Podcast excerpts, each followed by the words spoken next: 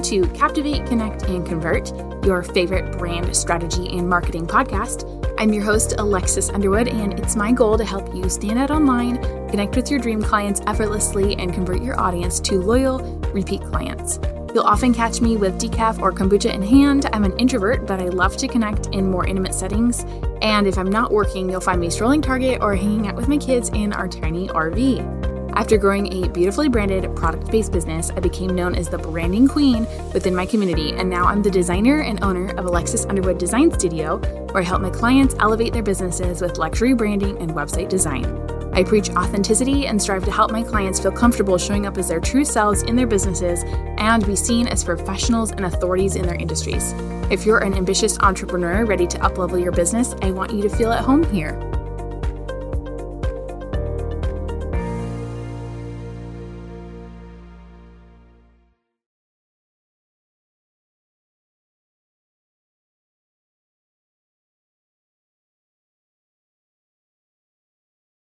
So, these are the six biggest brand mistakes that I see a lot of small businesses making and how you can avoid them.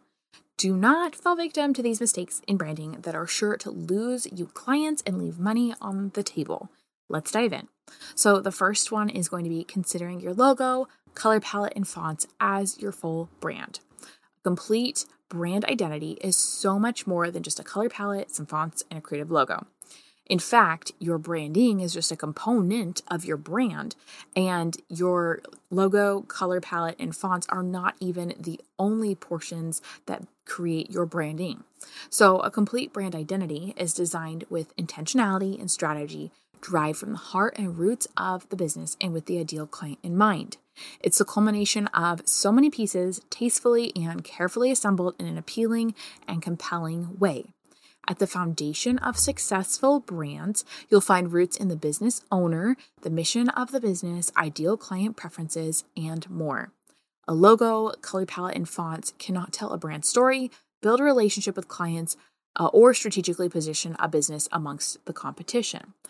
There are many other factors to consider, such as messaging, voice, brand positioning, and more. If you are currently in a position where you have your logo, color palette, and fonts, and you haven't really dived in much beyond that, and you are currently saying, okay, so then what do I need to do?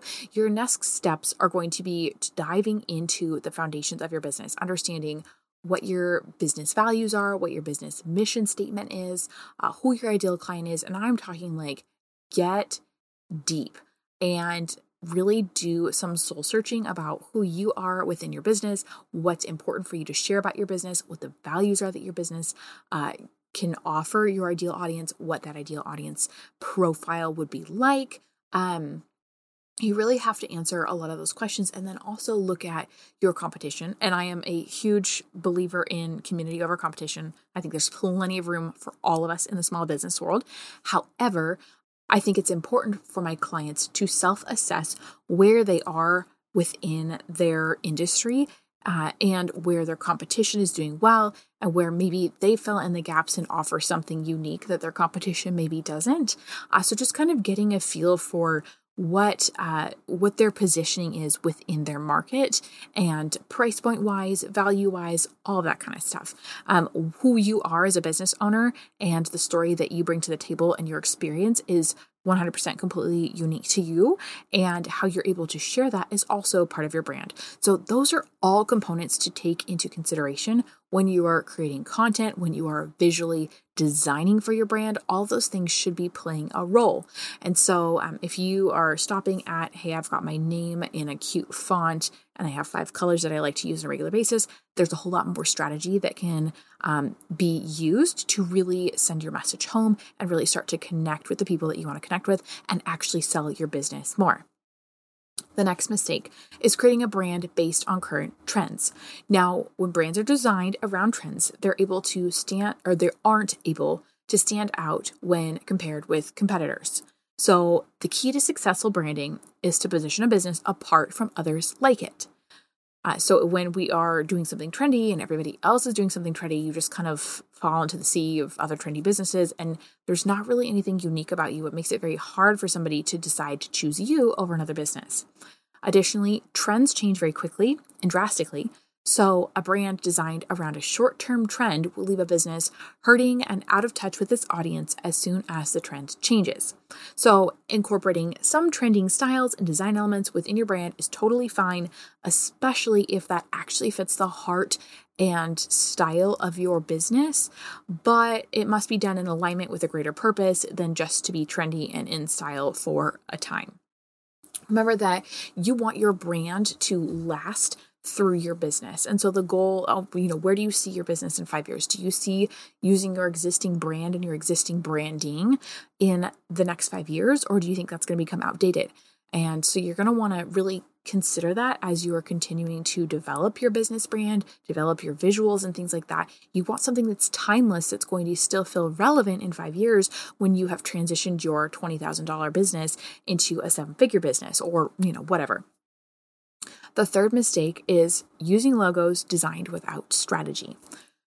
Logos are incredible tools in your brand kit because you're able to tell your viewers a lot about your business very quickly uh, your business name, your style, and so much more. So, additionally, your logo incorporates a lot of other components of your brand, like your fonts, your design elements, and colors, and all that kind of stuff.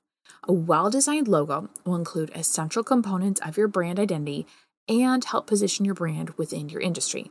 It's also one of the leading ways that viewers will learn to recognize your business. So, using logos that have been designed without strategy limits their effectiveness in building that brand that brand recognition and familiarity. Um, not using or following brand guidelines would be the number four. What a brand does is just as important as what it doesn't do.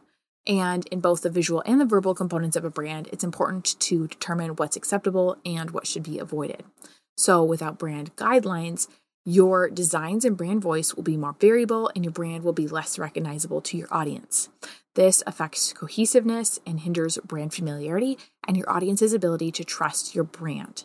In branding, consistency and predictability are valuable, and brand guidelines help determine essential boundaries for your brand. So, practical ways that you could make a self assessment in this. Do you have, you know, some businesses love to swear. Is that on your list or is that off your list? Um, for my business, visually, I don't love organic shapes, those very color blocky organic shapes. That's definitely no go. That's one of my like super obvious on my list, you know, visual no nos. And for some people within their business, that very well may be their style, and they may really want to stay away from anything pastel colored and watercolors and all that kind of stuff. These are really like loose descriptions here. But just to give you kind of a feel for, you know, are you really interested in calling people out, making people feel uncomfortable all the time, or do you not want to do that in your brand and you just want to make people feel really comfortable all the time and not challenge them, not give them that um, emotional eh, strain essentially um, when you're posting content? Those are some ways that you might establish brand guidelines, some topics that you might consider when you're kind of laying those foundations for where you're going to stay in, uh, what, what boundaries you're going to stay in with your branding.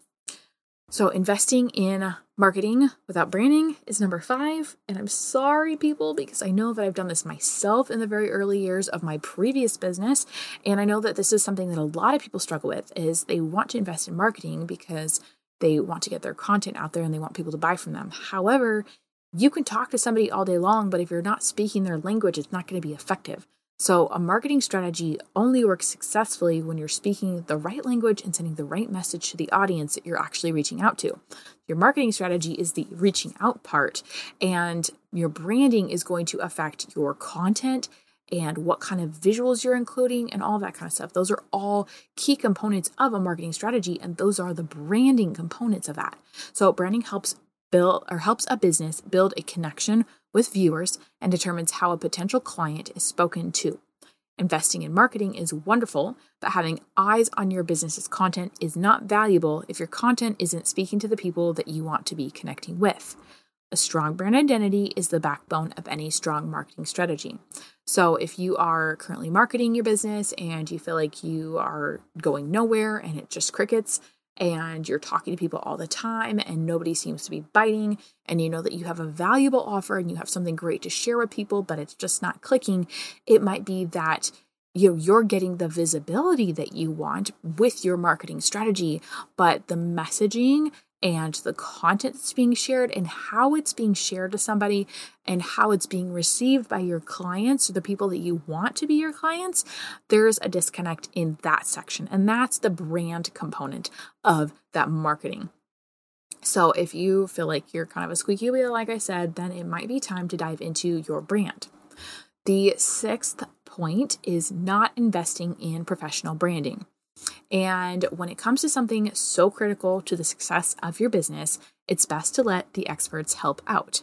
So, whether you're financially limited and you want to DIY with some help and stay on a budget, or you have a huge budget for professional branding, there are numerous ways you can work with an experienced brand strategist to ensure that your brand is actually helping you stand out telling your story, connecting with your audience, and selling for you. I have personally designed an entire suite of ways that I can work with my clients so that I can meet them at any step of their journey, no matter what their budget is, or where their business is, or what their experience is this far. So, if you're looking for more help developing a brand that's magnetizing and truly builds connection, captures your story, and generates those sales, I would love to connect with you. And I hope that you will find me on social media or on my website. If you enjoyed today's episode, you can go to www.alexisunderwood.com forward slash links to check out my services and apply to work with me one on one.